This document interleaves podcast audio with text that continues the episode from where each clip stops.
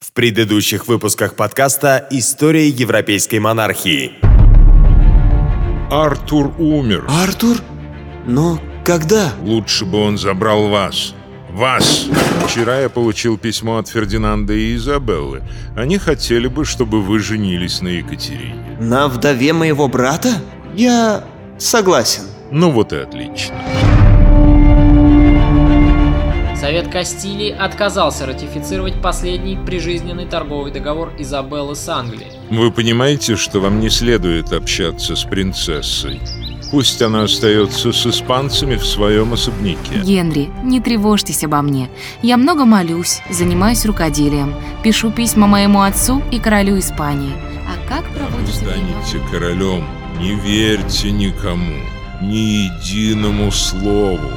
У короля нет и не может быть друзей.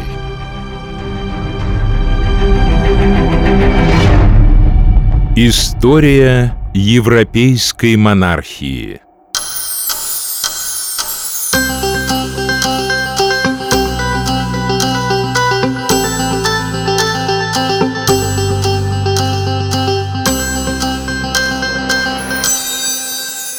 Генрих проводит время в развлечениях, но он и не забрасывает государственных дел.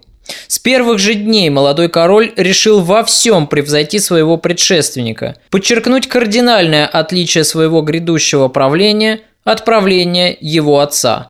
И его первым шагом на новом поприще становится устранение из тайного совета двух доверенных людей его отца – Ричарда Эмпсона и Эдмунда Дадли. Оба этих человека обладали огромнейшей властью и авторитетом, но что самое важное, оба они проводили в жизнь политику Генриха VII. Близость этих двух людей к его отцу и становится главным аргументом в глазах Генриха против них. Возможно, это был заговор против всесильных фаворитов Генриха VII, но однозначных подтверждений этому нет. Мне кажется, тут все гораздо проще. Отставка этих двух людей и заключение их в тюрьму – это первая попытка молодого Тюдора заявить о себе, о своей власти, проявить себя с независимой стороны, чтобы утвердиться в новой роли и внушить своим подданным главную мысль – он станет другим королем. Ричард Эмпсон и Эдмунд Дадли были арестованы, им было предъявлено обвинение в лихаимстве и в превышении должностных полномочий, что само по себе уже приравнивалось к государственной измене. Тот факт, что сановники повиновались приказам покойного монарха и что именно их усилиями в казне оказалось больше миллиона фунтов стерлингов, нового государя Англии, конечно же, не волновал. Тем временем Генрих ведет беззаботную жизнь, играет в теннис, принимает участие в придворных спектаклях, пишет музыку и, между тем, пытается управлять страной. К нему поступают многочисленные петиции, прошения, дипломатические письма и прочая государственная корреспонденция. Бумаги король, как правило, не подписывал и даже их не читал. Ему их зачитывали вслух и в форме кратких извлечений. Только суть дела. От отца Генриху достались хорошие советники. Это были сплошь люди расчетливые, прагматичные и скупые. Однако Генрих не умел с ними общаться. Они говорили совершенно на разных языках. Постоянные разговоры о финансах, о необходимости ограничить те или иные расходы казались молодому королю скучными. А споры о том, каким категориям отнести те или иные статьи расходов, утомляли молодого человека очень быстро и казались ему несущественными. Ему был нужен советник, доверенный человек, на плечи которого Генрих смог бы переложить все эти рутинные обязанности в тайном совете и быть полностью уверенным в том, что тот действует в его интересах и в интересах всего королевства. Советник этот должен был принять участие в рутинных заседаниях тайного совета, а Генриха просто держать в курсе основных событий, требующих вмешательства короля. И такой человек очень скоро нашелся. Им стал Томас Уолси, скромный священник, отвечающий при покойном короле за раздачу милостыни. А поскольку Генрих VII был скупым человеком, Уолси мало занимался своими прямыми обязанностями. Однако своим возвышением Томас Уолси был обязан не положению, которого он достиг еще при покойном короле, а своему хитрому и расчетливому уму, необычайной трудоспособности, огромной политической интуиции и цепкой хватки в делах. При новом короле надо было снова доказывать свою полезность, и Олси это очень хорошо понимал. Опять этот назойливый, хитрый и прыткий коротышка. После смерти отца карьеристы нацелили на меня алчные взоры. Этот самый проворный из них. Он сам придумывает для себя работу и сам ее выполняет, дожидаясь от меня лишь молчаливого кивка. Сам вызывался устроить похороны моего отца, чтобы не обременять меня этим. Что на этот раз он хочет от меня? Кстати, как его зовут? Не помню имени, черт возьми. Ваше Величество, простите меня. Я, кажется, застал вас за работой. Не хотел вам мешать. Говорите, чего вы хотите от меня? И быстрее, у меня мало времени. Ваше Величество, возможно, я беру на себя излишнюю смелость, но я вижу, что некоторые люди, как бы это выразиться, не то чтобы обманывают вас, но скорее не договаривают. Ну вот, и он туда же. Решил настроить меня против кого-то из тайного совета, чтобы проложить себе дорожку туда. Как банально избито и неоригинально. Грубо работаете, сэр. Как же его звать-то, черт побери? Дело в том, что от вашего величества постоянно скрывают истинное состояние государственной казны. Между тем покойный батюшка оставил вам приличное состояние. Считаю своим долгом уберечь казну, потому что вынужден это признать. Многие высокопоставленные лорды... Я не хочу никого обвинять, нет-нет, но тем не менее, когда деньги не под присмотром, они обычно начинают разворовываться. Ну вот, опять он в своей манере дает мне понять, что мне нужно сделать то-то и то-то, и аккуратно предлагает свои услуги. Как же он хитер. Но он говорит правильно. Что я за король, если не знаю точное состояние своей казны? Как я могу управлять страной, не зная, сколько у меня денег? Как рассчитывать мне свои силы? Потому, Ваше Величество, считаю необходимым провести ревизию и выяснить. Вот и отлично. Займитесь этим. Э, как вас зовут? Простите. Томас, Ваше Величество. Томас Уолси. Займитесь этим, Томас. Изучите состояние королевской казны и предоставьте мне подробный отчет к четвергу. На тот момент фактической властью в стране обладали члены Тайного Совета. Лорды Совета владели всей полнотой финансовой информации, но что самое главное, через их руки проходили все государственные указы – на деле это означало, что ни одно распоряжение короля не могло вступить в силу, если оно не получит одобрение Тайного Совета. Щедро раздавая поместье и деньги просителям, потянувшимся к нему бесконечной вереницей, Генрих столкнулся с неодобрением старых вельмож. Не привыкшие к расточительности, они испугались неопытности молодого короля в государственных делах и взяли на себя смелость приостановить многие указы короля – Генриха, возможно, это возмутило, но молодой король был вынужден подчиниться. Он только-только стал королем, еще не освоился с новой ролью, а потому не дерзнул сразу ломать старые порядки. Слишком долго находившийся в жестком подчинении у своего отца, Генрих VIII смирился с опекой Тайного Совета. Но как возможно такое, что Совет мог не исполнять некоторых решений короля? Для того, чтобы ответить на этот вопрос – нам необходимо поближе рассмотреть механизм государственной машины и понять, как же приводились в действие государственные указы.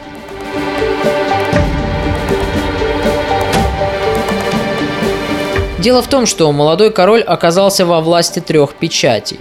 Как только король издавал документ, секретарь переписывал его, создавая таким образом точную копию, и ставил на этой копии королевскую личную печать. Оригинал документа оставался у секретаря, а копия спускалась к лорду-хранителю малой печати. Лорд-хранитель изготавливал с копии еще одну копию и ставил на ней уже малую государственную печать. После этого очередная копия передавалась лорду-канцлеру, который делал третью копию и ставил на ней большую государственную печать. Такой порядок на практике означал, что все решения короля, любое его волеизъявление отслеживалось и контролировалось как минимум тремя сановниками. Фактически, при Генрихе VIII был создан Регенский совет, который и управлял государством, оставляя молодому королю лишь иллюзию власти. Генриху этого пока хватало, но очень скоро его это начинает раздражать. Томас Уолси очень быстро понял, за кем истинная сила. Совет пользовался властью, но последнее слово в королевстве всегда будет за королем. А раз так, значит нужно войти к новому королю в доверие, сделать его истинным хозяином положения дел, чтобы править с ним совместно, без помощи тайного совета. Но для решения подобной задачи требовалось ликвидировать власть трех печатей – нужно было изменить порядок прохождения документов в стране и сделать так, чтобы государственные указы проходили мимо членов Тайного Совета и фактически доводились бы до их сведения постфактум. Надо сказать, это была весьма дерзкая затея.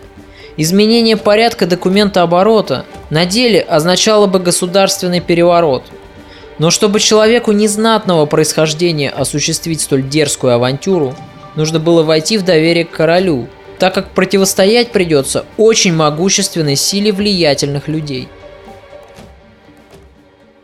Выполняя мелкие поручения Генриха и постоянно докладывая ему о заседаниях Тайного Совета, Томас Уолси тем самым сумел внушить Генриху ощущение того, что он и есть его самый преданный слуга, верный человек в Государственном Совете, радеющий за интересы короля. Уолси действовал осторожно, аккуратно и очень тонко. Он шаг за шагом готовил Генриха к неограниченной власти. Для себя же Томас Волси готовил роль проводника этой самой власти.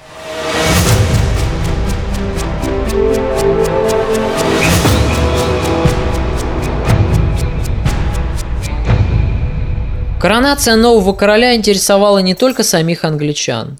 Взгляды всей Европы были прикованы к острову.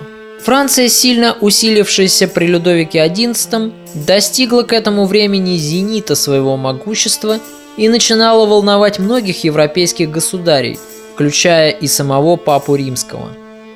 В 1498 году королем Франции становится Людовик XII.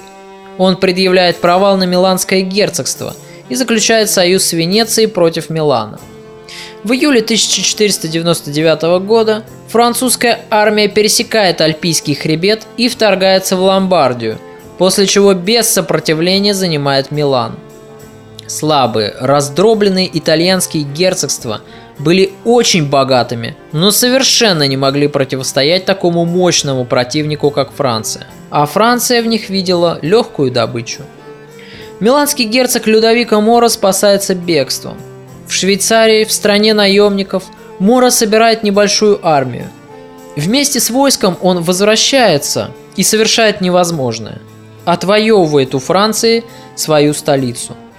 Однако французы быстро оправились от поражения и, сосредоточив свои силы, сокрушили наемное войско Мора, а самого миланского герцога взяли в плен – Оккупировав таким образом Миланское герцогство, хищный взор французов устремляется в соседнюю Венецию. Богатая торговая республика, конечно же, являлась желанной и легкой добычей для мощного противника. У Венеции всегда были непростые взаимоотношения с Римом. Свободолюбивая республика не признавала над собой протектората папской области, а многие поколения римских пап, в свою очередь, стремясь усилить свое влияние в Италии, постоянно наталкивались на горделивых венецианцев. Поэтому в 1508 году амбициозный и деятельный папа Юлий II принялся плести вокруг непокорной республики паутину интриг, сколотив альянс, в который вошла Испания, Франция и Венгрия. И в 1509 году испанские войска захватывают венецианские порты в Апулии. Папская армия вторгается в венецианскую Романию и занимает Равенну, а Венгрия атакует Далмацию. Армия Савойского герцога высаживается в венецианской колонии на Крите. Одновременно с этим французская армия громит венецианцев в битве при Аньеделло. Венеция оказывается на грани катастрофы, но неминуемая гибель внезапно оборачивается для Венеции спасением. Чрезмерно усилившаяся Франция начинает диктовать свои условия в регионе – Папа Римский вдруг понимает, что стараясь устранить Венецию, он выпустил из бутылки неуправляемого джина, который куда более опасен, чем свободолюбивая маленькая республика. И Юлий II резко меняет тактику и принимается сколачивать другой союз, теперь уже направленный против французского короля. До наших дней дошел портрет Юлия II, выполненный знаменитым Рафаэлем. С него куда-то в сторону смотрит милый безобидный старичок, который выглядит таким душкой. Но факты говорят о том, что этот божий одуванчик очень хорошо умел ценой чужой крови добиваться своих политических целей. Папа сколачивает так называемую Священную Лигу, новый альянс европейских государств, направленный против Франции. В этот альянс хитрый Юлий предлагает вступить и английскому королю. Расчет был прост. Молодой Генрих известен своими антифранцузскими настроениями. Генрих буквально бредил возобновлением Столетней войны и новой оккупации Франции. За примерами далеко ходить не надо – Большая королевская печать, которая проставлялась на все официальные государственные документы, изображала Генриха верхом на коне, грозно размахивающим мечом и возглавляющим английскую армию в завоевательном походе против французов. Таким хотел видеть себя сам Генрих, прославленным завоевателем, покорителем Франции и создателем нового великого государства. Вот на этих честолюбивых амбициях молодого и неопытного юноши и решил сыграть этот старый хитрый политикан Юлий II.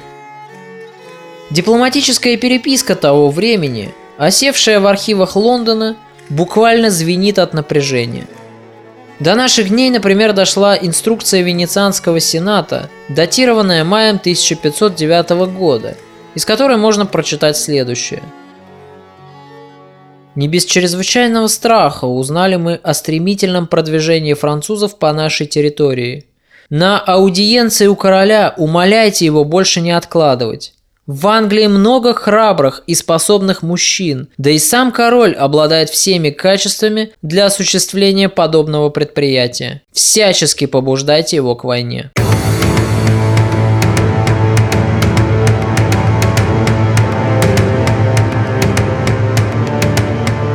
Но венецианский посол вскоре понял, что в Англии далеко не все так просто, как кажется на первый взгляд. Дело в том, что к английскому двору неожиданно прибывает посланник из Франции. Он вручает Генриху письмо от Людовика XII. В этом послании король Франции благодарил своего английского коллегу за предоставленную им гарантию мира между странами. Эта новость немало удивила и самого Генриха. Король Англии, который люто ненавидел французского короля, вдруг узнает, что предоставил ему гарантии мира, когда сам в действительности грезил войной. Скандал получился грандиозный. Кто-то подделал подпись короля Англии, написав от его имени такое письмо Людовику, которое сам Генрих, естественно, и в глаза не видел. Для Генриха так и осталось загадкой, кто подделал его подпись на письме к французскому королю – Однако это было и не важно. Важным было другое. Тайный совет, собранный еще Генрихом VII, продолжал политику покойного короля, даже ценой открытого конфликта с интересами короля нового. Конечно же, король Англии был в бешенстве от такого самоуправства своих подчиненных, а Томас Уолси увидел в этом открывшиеся для него перспективы. Теперь можно было предложить план упразднения власти Тайного Совета – чтобы сконцентрировать всю полноту власти в руках молодого короля. И Томас Уолси деятельно берется за устранение власти трех печатей.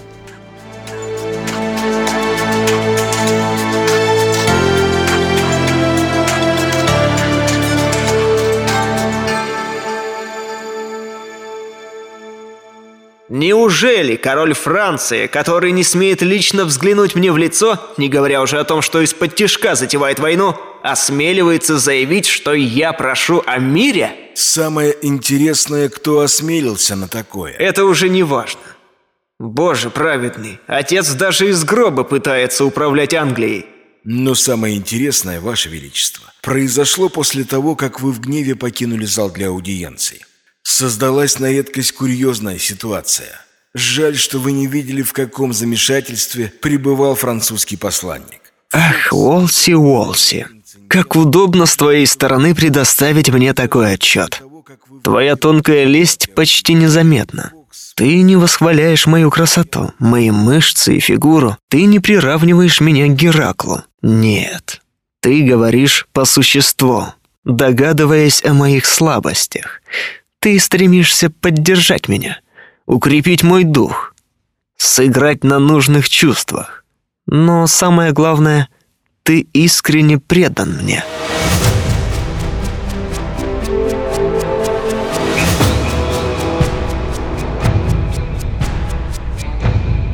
Хитрый и умный Уолси. Он был священником, но как он не похож на мрачного прилата, грозящего гневом Божьим своим заблудшим овцам.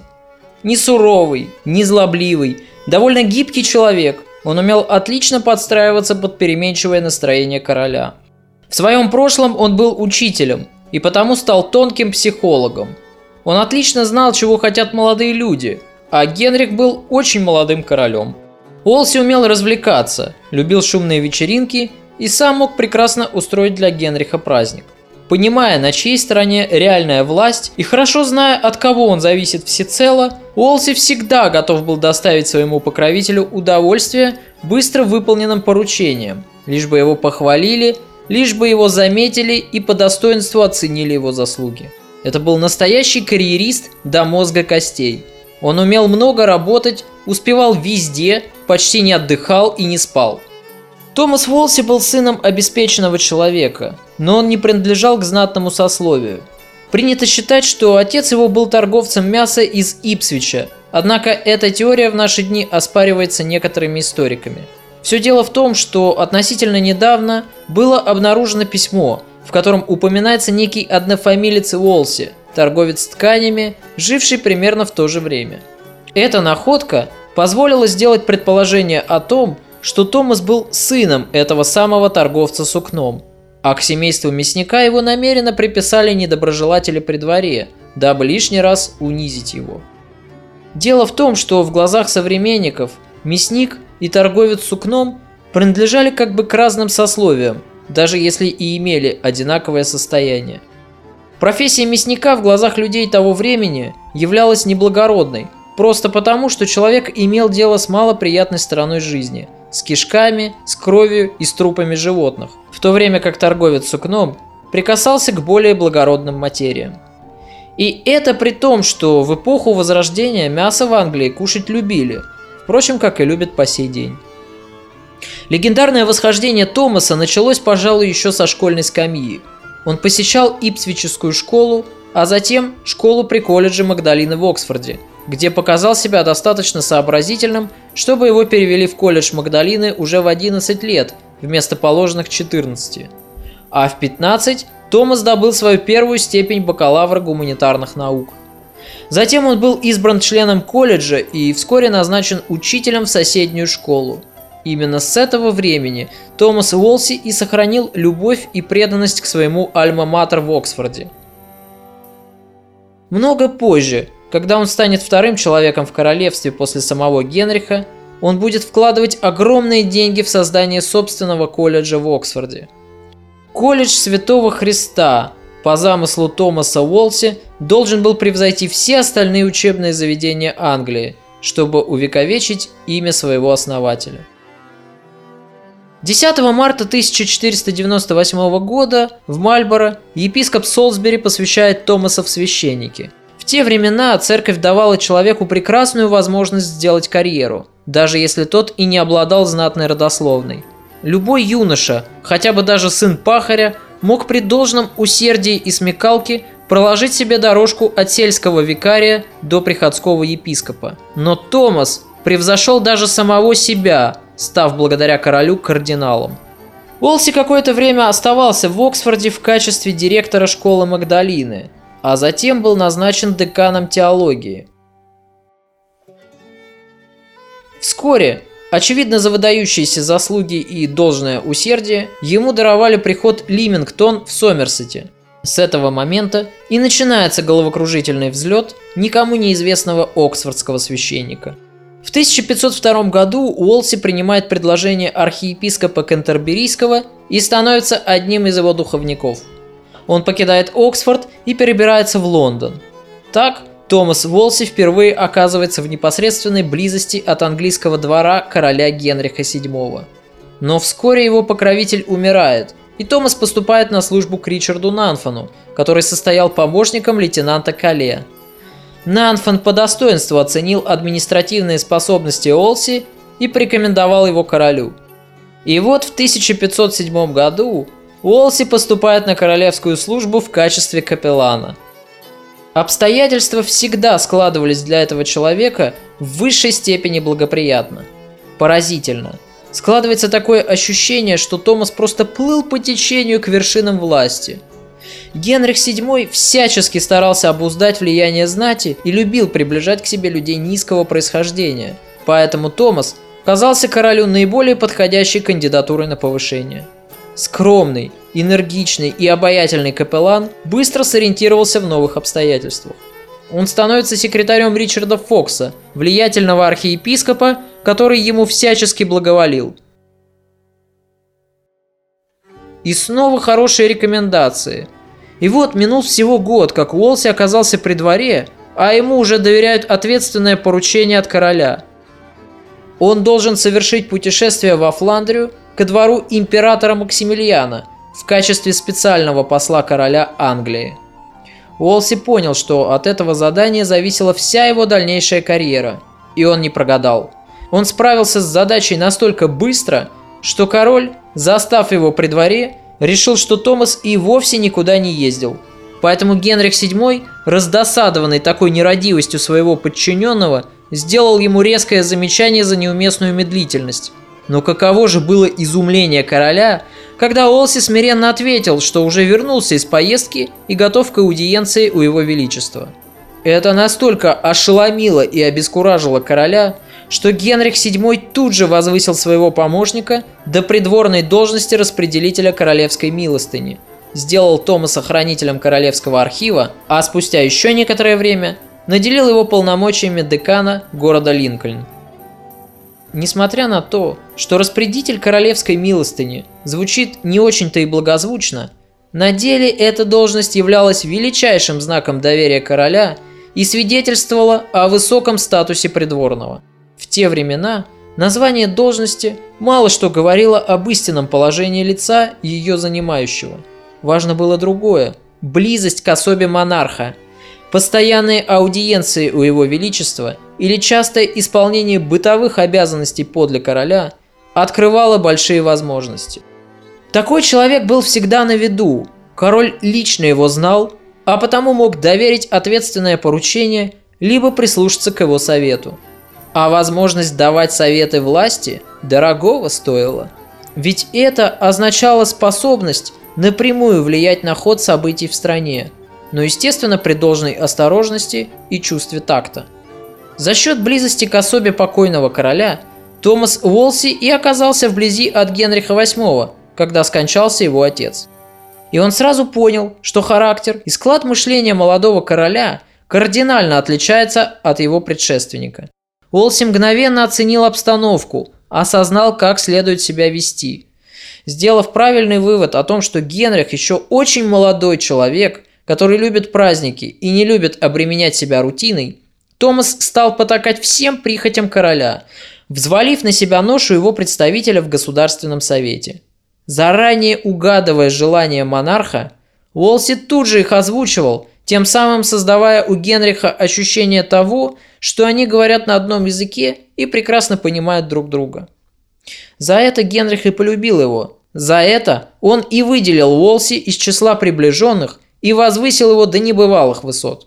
А когда пришло время, Томас Волси сделал короля неограниченным повелителем в стране, чтобы стать при его особе самым могущественным советником. Дело в том, что Уолси нашел способ нарушить порядок прохождения королевских указов. Сила трех печатей, о которой я уже рассказывал вам, была основана на традициях, а не на законе. Действительно, ведь нигде не было сказано, что указ, подписанный королем, затем непременно должен утвердить лорд-хранитель малой печати, после него лорд-канцлер и так далее. А теперь посмотрите, какой хитрый ход делает Волси. Он издает указ о назначении приходского епископа в Линкольншире. На первый взгляд ничего особенного, но это только на первый взгляд. Далее, этот указ Олси несет на подпись королю. Генрих его подписывает – а затем начинается самое интересное. Вот документ о назначении приходского епископа в Линкольншире. Вы должны немедленно исполнить его, сэр Уорхем. Ну, позвольте. Вы что, не знаете порядок, Томас? Отнесите бумагу сэру. Я хорошо знаю порядок, ваша светлость. Но разве подписи короля вам недостаточно, чтобы исполнить это поручение? Но... Хорошо. Тогда я передам его величеству, что вы отказываетесь ему повиноваться. Насколько я понимаю, это государственная измена. Но позвольте, черт бы тебя побрал, Уолси. Хорошо. Что это за приписка? Ну-ка, позвольте. Так сказал вышеупомянутый господин Уолси. Весьма оригинально, сэр Орхем. Вы знаете, как снять с себя всю ответственность. А вы, сэр, знаете, как обойти закон и подлизаться к королю. Но учтите, добром вы не кончите. Таким образом, был создан прецедент, на основании которого подпись короля теперь являлась единственным достаточным аргументом, чтобы исполнять его указ. Олси проявил редкостную смекалку и снова угодил своему господину, а власть трех печатей была ликвидирована.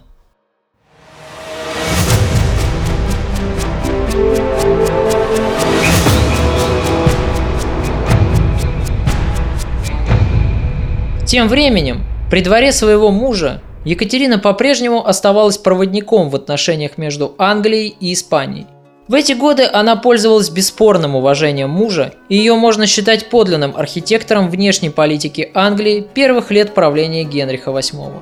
Вскоре авторитет Екатерины при дворе еще больше укрепился. Королева забеременела, а это значит, что Англию, возможно, в скором времени ожидает появление на свет принца и наследника престола. В глазах подданных и самого короля это являлось отличным знаком, свидетельствующим о плодовитости обоих супругов и о будущем благополучии всего королевства. Однако в конце января 1510 года, за много дней до положенного срока, у Кэтрин случается выкидыш. Никто из окружения короля, впрочем, как и сам король, пока не видит в этом ничего плохого. Екатерина, конечно же, была расстроена, но она отнюдь не видела в потере ребенка катастрофы, потому что сам Генрих не делал из этого трагедии. Генрих всю свою жизнь хотел сына. Почти любой мужчина мечтает о мальчике, а королю он просто необходим для продолжения правящей династии. Несмотря на первую неудачу королевы, в первые годы супружеской жизни Генрих не сомневался в способностях жены принести ему не просто здорового ребенка, но еще и наследника престола, крепкого и сильного мальчика. Молодожены еще так молоды и так красивые, и у них непременно еще будут дети. И вот уже через несколько недель после первой неудачной попытки Королева снова в положении. Сейчас она находится в зените своего могущества, как женщина и как королева. Муж особенно ласков и обходителен с ней.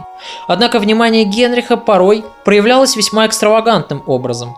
Например, король мог подвыпившим ворваться в спальню королевы в костюме Робин Гуда в окружении развеселой компании своих дружков, разодетых в костюмы лесных братьев.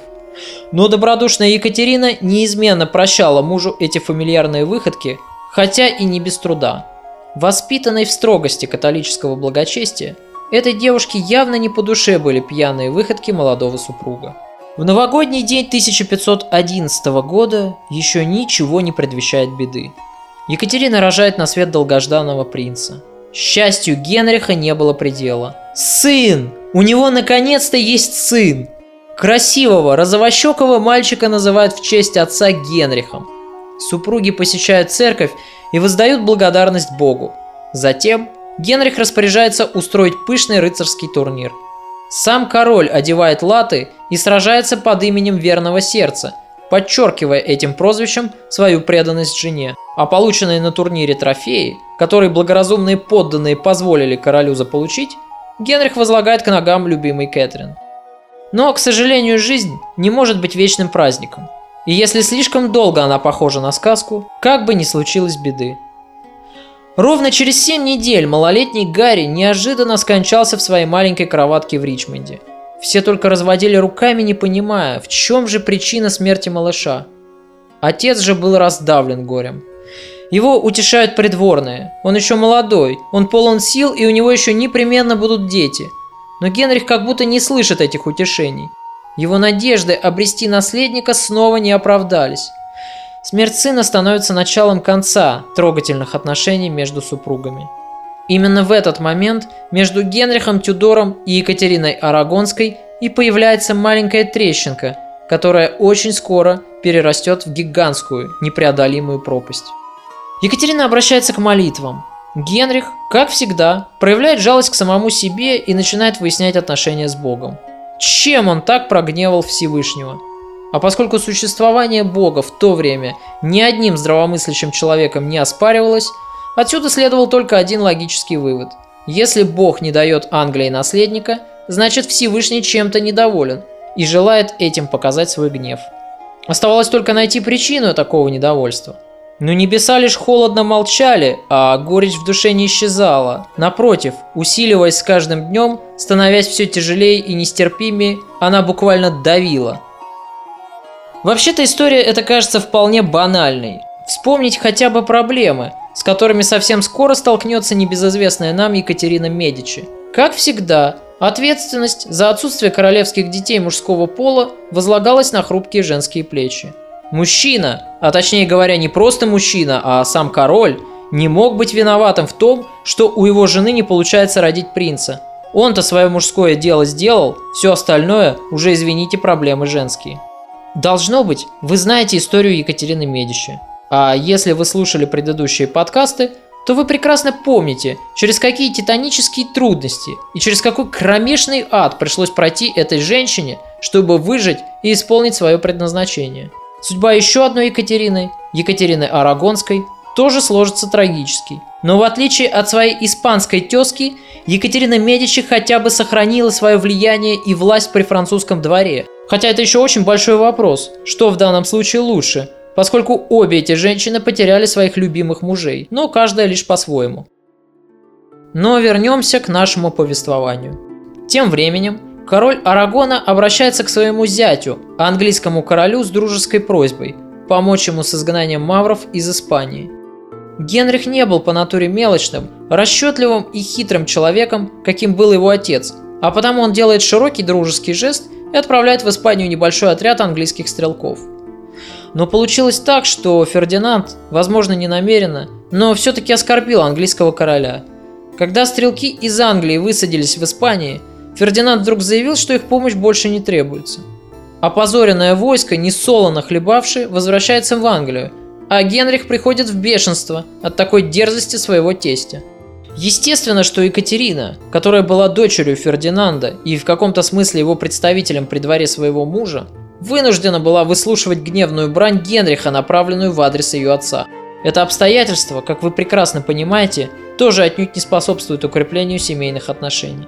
В следующем году Фердинанд снова обращается к королю Англии. На этот раз он предлагает ему заманчивую перспективу пограбить южные территории Франции.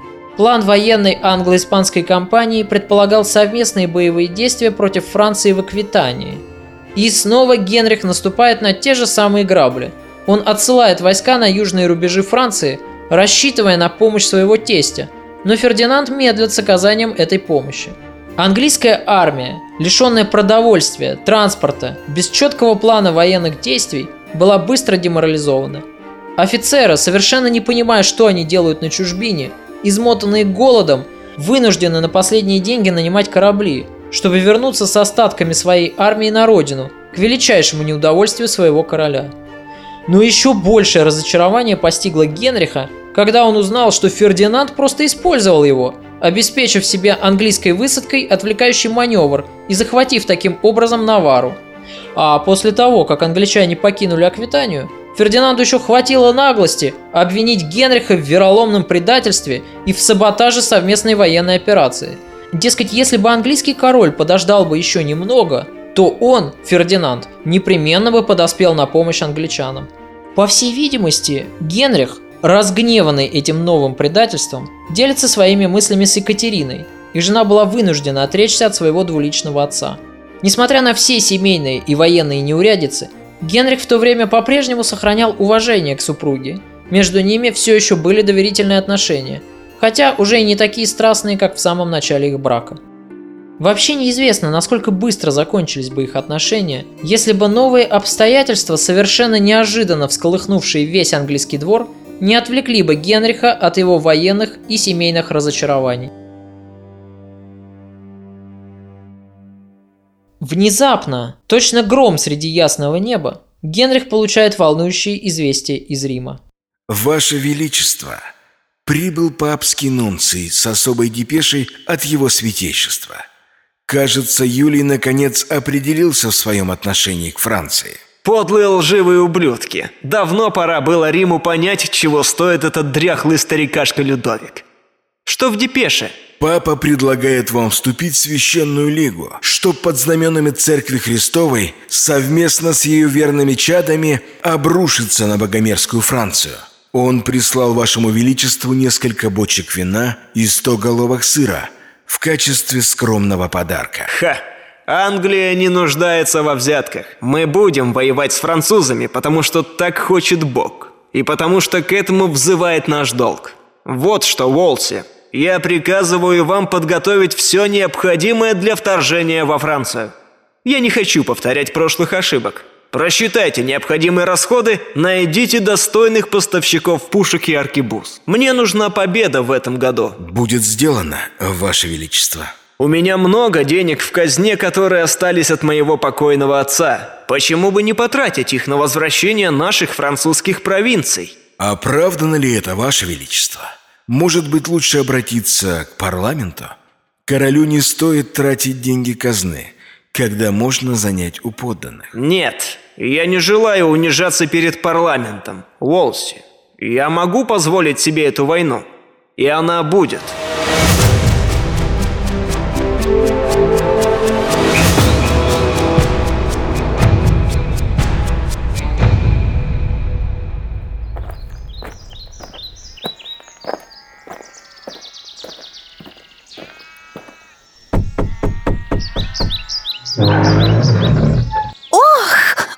Ваше Величество! Я ищу моего придворного Томаса Уолси.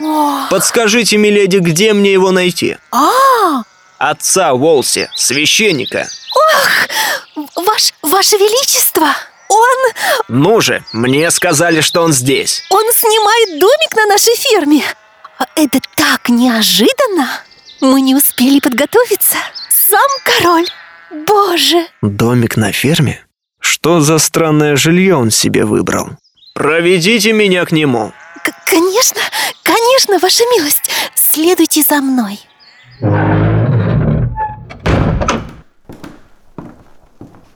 Уолси!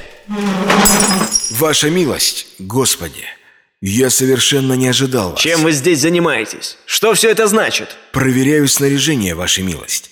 Я собрал все его возможные виды, оценил их стоимость и сроки поставки, скорость изготовления и удобство употребления.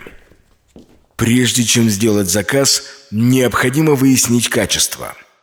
К примеру, литейный цех в Нюрнберге. Его щиты, по-моему, слишком тонкие, Ваша милость. Надавите на него. Видите, он слишком легко гнется. К тому же важно учесть скорость поставки. Допустим, из Милана корабли будут добираться до нас целый год, а... Когда же вы успели раздобыть все это? Невероятно. Уолси получил от меня задание во вторник, а сегодня была всего лишь пятница. Ваша милость, я почитаю за честь выполнять любые ваши задания со всей быстротой и основательностью. Да, я вижу. У вас есть хоть какие-то цифры? Разумеется, все в этих таблицах. Посмотрите, Ваше Величество. Дороже всего примерно в 25 тысяч фунтов нам обойдется вооружение, включая пушки.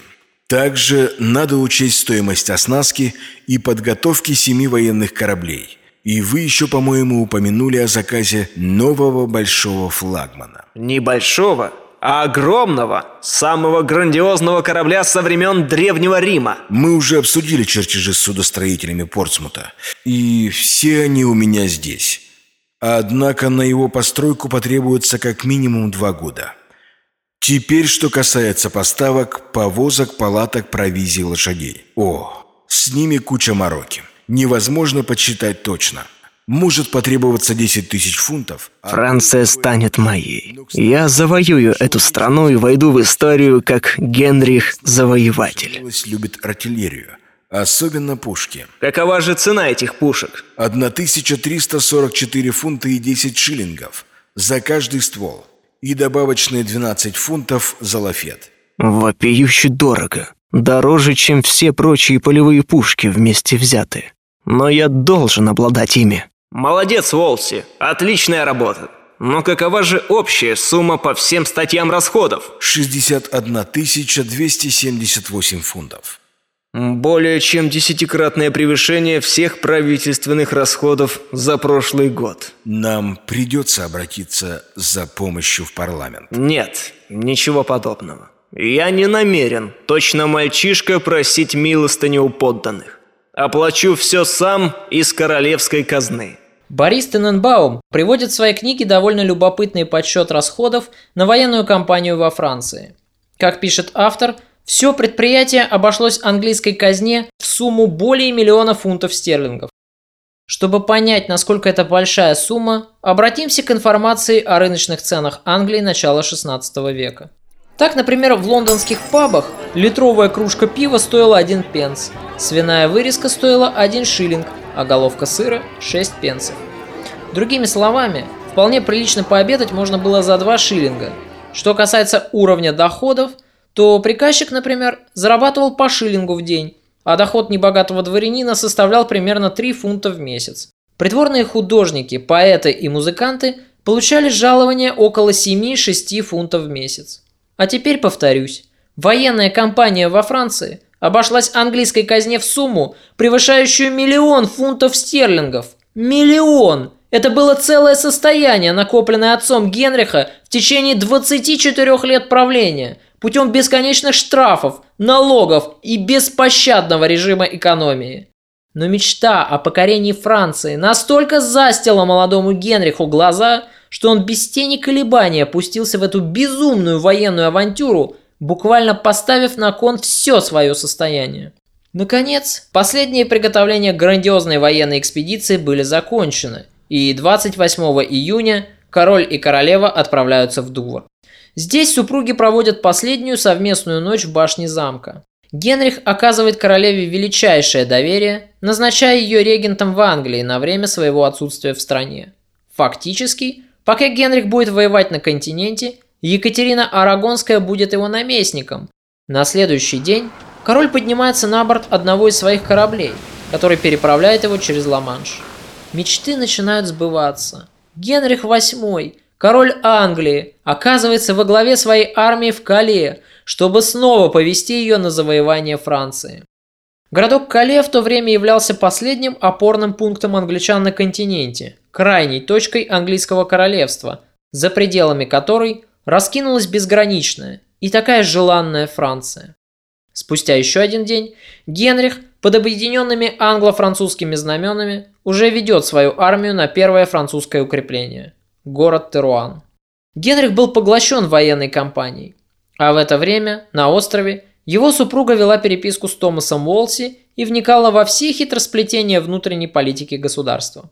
Она часто писала мужу письма, в которых выражала беспокойство за него, просила не подвергать себя опасности и быть очень осторожным. И вскоре, в очередном из своих писем, Кэтрин сообщает мужу, что вновь беременна. Генрих в течение всей своей жизни бредил двумя желаниями. Первое – это завоевание Франции, а второе – продолжение династии рождением сына. Поэтому, получив от жены столь радостное известие, Генрих, несомненно, почувствовал себя на вершине могущества и славы. Любимая жена снова в положении, а он, как и подобает истинному рыцарю и английскому королю, завоевывает для будущего наследника некогда утерянные земли на континенте. Вскоре до Генриха доходит еще одно тревожное известие. Вероломные шотландцы, воспользовавшись высадкой англичан, ожидаемо вторглись в северные пределы английского королевства, открыв тем самым вторую линию фронта. Теперь и сама Екатерина, точно так же, как и ее муж, оказалась втянута в войну. Но ее письма Генриху полны оптимизма и воинствующего патриотизма. Она сообщает супругу, что он не так занят войной во Франции, как она в Англии. Королева пишет, что весьма довольна своим положением, сообщает о том, что у нее много дел, и в частности она занята тем, что вышивает английские знамена для армии. Какая трогательная семейная идиллия. Оба супруга воюют бок о бок за свое королевство. Кажется, судьба в этот момент решила излить на Генриха теплый поток радостных мгновений, чтобы затем на всю оставшуюся жизнь стать для него скупой на новые поблажки. Генрих был уже близок к взятию Теруана, как вдруг ему докладывают о том, что французы выслали подкрепление, свою знаменитую кавалерию. Весь цвет французской знати, благородная конница, приближается к осаждающим город англичанам для того, чтобы встретить под стенами Туруана смерть или победу. Но французским рыцарям не суждено было обрести ни того, ни другого. Контратака стала серьезной тактической ошибкой французов. Кавалерия попадает под ураганный обстрел валийских лучников и, стремительно смешиваясь, спасается беспорядочным бегством. Французские рыцари пришпоривают своих лошадей, на скаку выкидывают оружие, лишь бы как можно скорее выйти из-под смертоносного облака английских стрел. Горькое и позорное поражение. Французские всадники так спешили спастись бегством, что буквально сверкали шпорами. Англичане, насмехаясь над своим сломленным противником, язвительно прозвали это событие битвой шпор. Чарльз Брэндон, командовавший англичанами, благодаря этой блестящей победе обеспечил себе расположение короля на всю оставшуюся жизнь. Хотя в сущности никакого героизма, никакой личной отваги он на поле битвы не продемонстрировал. Что касается самого Генриха, то его радости, естественно, не было предела. Упиваясь этой героической победой, король отправляет в Англию захваченные французские знамена. Но Екатерина в этот момент праздновала еще более грандиозную победу. Под командованием графа Сурея англичане на голову разбили шотландскую армию и не просто обратили скотов в бегство, но еще и убили их короля. Екатерина поздравляет мужа со взятием Туруана, называя эту победу самой грандиозной, и вместе с письмом шлет Генриху захваченные шотландские знамена. В письме королева ехидно сообщает, что хотела бы послать Генриху еще и мертвое тело шотландского короля, да передумала, поскольку сердца наших англичан не выдержат такого зрелища. И вместо этого королева ограничилась тем, что отправила супругу окровавленный плащ, в котором и погиб Яков IV. Весть об ошеломляющих военных победах англичан стремительно разносится по всей Европе. Генрих настолько возгордился этой победой, что самонадеянно заявил, будто держит французского короля в своих руках. Захочу, Людовик XII перейдет через Альпы. Не захочу, не перейдет, хвастался Генрих перед своим окружением. Впоследствии он даже заявлял, что только ему Италия и обязана освобождением от французского ига. Но давайте с вами внимательнее посмотрим на эту так называемую победу и разберемся с вами, каковы же были последствия этой войны, которую Генрих считал победоносной. Итак, Юлий II, являвшийся идейным вдохновителем военной кампании, вскоре умирает. На папском престоле его сменяет новый понтифик, который был сторонником примирения с Францией. Что до главного союзника англичан, то испанский король снова предает своего зятя, заключая за спиной у Генриха сепаратный мирный договор. Не выполнив ни одного своего обязательства, Фердинанд выходит из военного альянса, оставляя Англию один на один с французами. Но весь ужас ситуации заключался в том, что воевать дальше Англия не могла. Казна была разорена. Эта короткая военная кампания буквально опустошила финансовые запасы государства, накопленные за десятилетия правления Генриха VII. А расходы только продолжали увеличиваться. Содержание гарнизона в Турне было крайне обременительным. Без продолжения наступательных действий город не имел для Англии никакого практического значения. В довершение всего прочего, его жена Екатерина благополучно разрешается от родов девочкой. Девочка! Вторая мечта Генриха тоже терпит крах. Ему снова надо мириться с тем, что у него по-прежнему нет принца и наследника престола. Это разочарование в довершении к обидам, нанесенным Генриху отцом его жены, и становится той самой причиной, по которой отношение молодого короля к его супруге начинает стремительно охладевать. Над Генрихом даже смеются некоторые проницательные подданные. Одним из таких людей становится и Эразм Роттердамский. Война с Францией лишила великого гуманиста вина, и у него появился камень в почках, как он полагал, из-за того, что стал пить английский эль. Идейный воспитатель короля, некогда восхищавшийся юным принцем, пишет едкую сатиру, в которой высмеивает папу Юлия и Генриха VIII. В этой сатире, которую Эразм назвал Юлиус Эксклюзус или Юлий, изгнанный из рая, Эразм называет Генриха задиристым мальчишкой и видит в нем простофилю, которого старый хитрый интриган втянул в кровавую авантюру, воспользовавшись амбициями и тщеславием английского короля. Именно здесь, на мой взгляд, и находится та самая точка невозврата, тот самый жизненный рубеж, преодолев который, молодой король-рыцарь, пылкий и образованный романтик, начал постепенно, шаг за шагом, превращаться в известного нам циничного тирана.